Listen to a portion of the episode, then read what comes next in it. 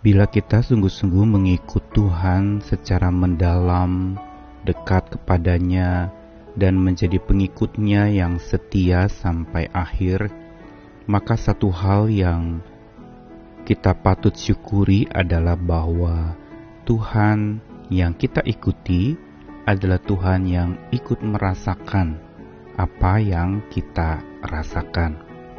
Dia bukan Tuhan yang tinggal diam ketika mendapati kita terluka atau sakit hati.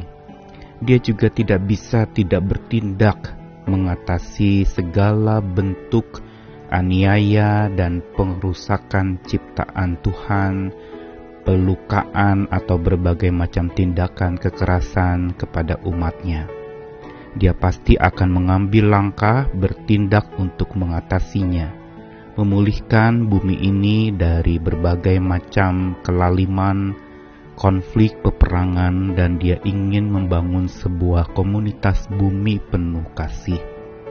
Karena itu, Tuhan selalu mencegah, bahkan Dia melakukan langkah yang tegas kepada orang-orang yang berani menganiaya umatnya.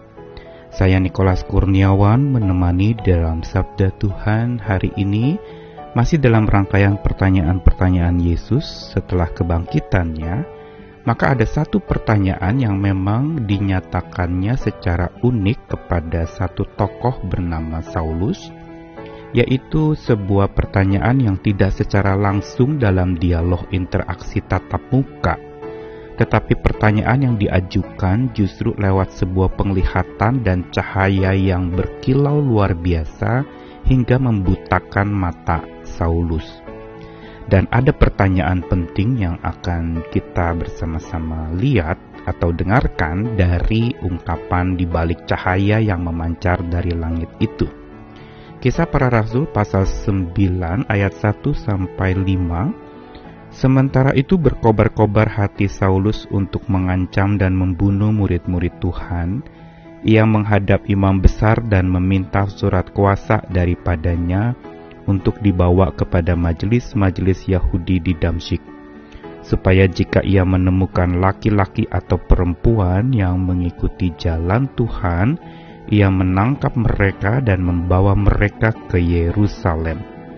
Dalam perjalanannya ke Damsyik ketika ia sudah dekat kota itu tiba-tiba cahaya memancar dari langit mengelilingi dia.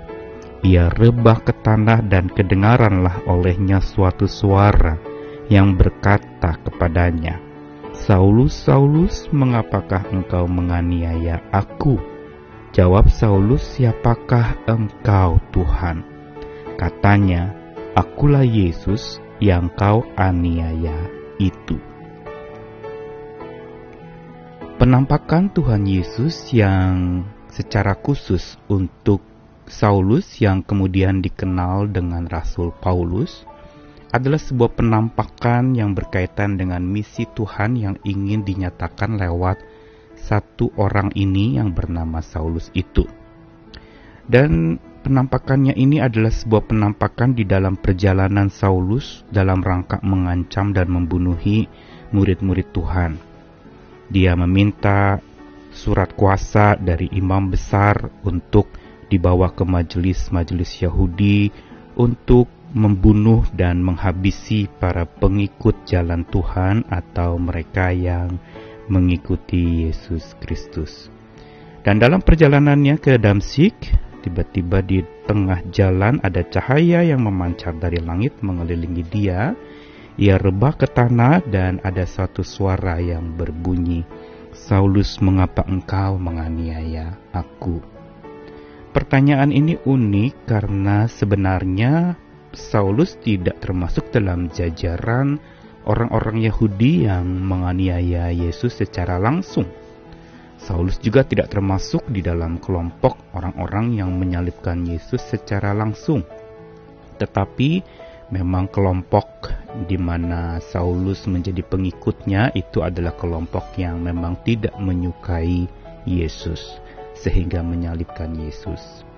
Namun yang menarik ungkapan Yesus ini secara personal dinyatakan mengapa engkau menganiaya aku Ini mengandung makna yang dalam karena Saulus tidak secara langsung menganiaya Yesus, tetapi Saulus dikatakan menganiaya aku dalam rangka Saulus berjalan mau menganiaya umat Tuhan. Di sini kita menemukan satu fakta dan kebenaran yang sangat dalam tentang Tuhan yang kita percayai, yaitu bahwa Tuhan kita adalah Tuhan yang ikut merasakan dia yang ikut terlukai dan tersakiti bila umatnya itu dianiaya. Dan dia tahu Saulus akan melakukan sebuah gencaran pembunuhan habis-habisan kepada banyak orang percaya. Sehingga Tuhan tidak bisa tinggal diam. Mengapa? Karena saat ciptaan Tuhan teraniaya yang paling terlukai dan paling tersakiti adalah Sang Pencipta kita dia maha kasih dan dia tidak bisa melihat ada kebencian beredar begitu rupa. Dia tidak bisa melihat dan mendiamkan ada orang-orang yang terluka akibat kebencian orang demi agama. Dia tidak bisa diam juga dan dia pasti bertindak mengatasi umatnya yang sakit hati dan menderita. Di sini kita melihat ungkapan Yesus yang berupa cahaya yang menyala itu Mengapa engkau menganiaya aku? Dan lalu dijawab oleh Yesus ketika Saulus bertanya siapakah engkau? Yesus mengatakan akulah Yesus yang kau aniaya itu. Yesus merasakan bagaimana ketika dianiaya sehingga ketika umatnya juga teraniaya dia ikut merasakan dan dia mengatakan kalau engkau menganiaya orang-orang pengikutku maka engkau menganiaya aku. Itu yang diungkapkan kepada Saulus. Ini menjadi titik balik di mana Saulus lalu bertobat lewat cahaya yang membutakan matanya saat dia berjalan menuju ke tempat di mana dia mau menggencarkan tindakan-tindakan aniaya kepada umat Tuhan maka kita lihat bagaimana cahaya kasih Tuhan membutakan matanya, sekaligus lalu kemudian cahaya itu pula yang mencelikan matanya, yang tadinya penuh kebencian karena agama, diliputi oleh cinta Tuhan, yang penuh dengan iman dan percaya kepada Tuhan, melayani banyak orang-orang pengikut Tuhan juga untuk bertobat dan percaya kepada Yesus Kristus. Karena itu, lewat kisah ini kita bersama-sama mencermati dan melihat apa yang sedang terjadi di bumi kita. Berbagai macam aniaya apa pun bentuknya Tuhan tidak sukai. Dan Tuhan mau membuat semua umat percaya hidup dalam cahaya kasihnya dan saling mencahayakan sesamanya dengan kasih Tuhan. Dan karena itulah sudah saatnya segala bentuk aniaya entah aniaya verbal maupun non-verbal, aniaya yang terungkapkan dengan tindakan kekerasan maupun aniaya berupa kata-kata yang melukai orang, hari ini harus segera dibasmi oleh cahaya kasih Tuhan yang menyinari hati kita, yang memancar dan membuat mata kita menjadi celik melihat kepada kasih Tuhan Mata yang tadinya diliputi kebencian akan terbasmi oleh cahaya kasih Tuhan yang meliputinya dan melingkupinya. Mari kita di tengah-tengah kondisi apa pun yang sedang terjadi hari ini, tetaplah bercahaya.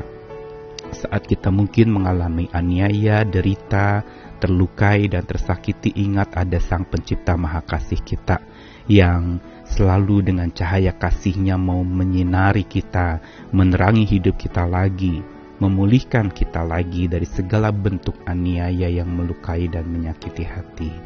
Selamat tetap hidup di dalam cahaya kasihnya yang terpancar ke atas hidup kita dan tugas kita memancarkannya kepada sesama kita.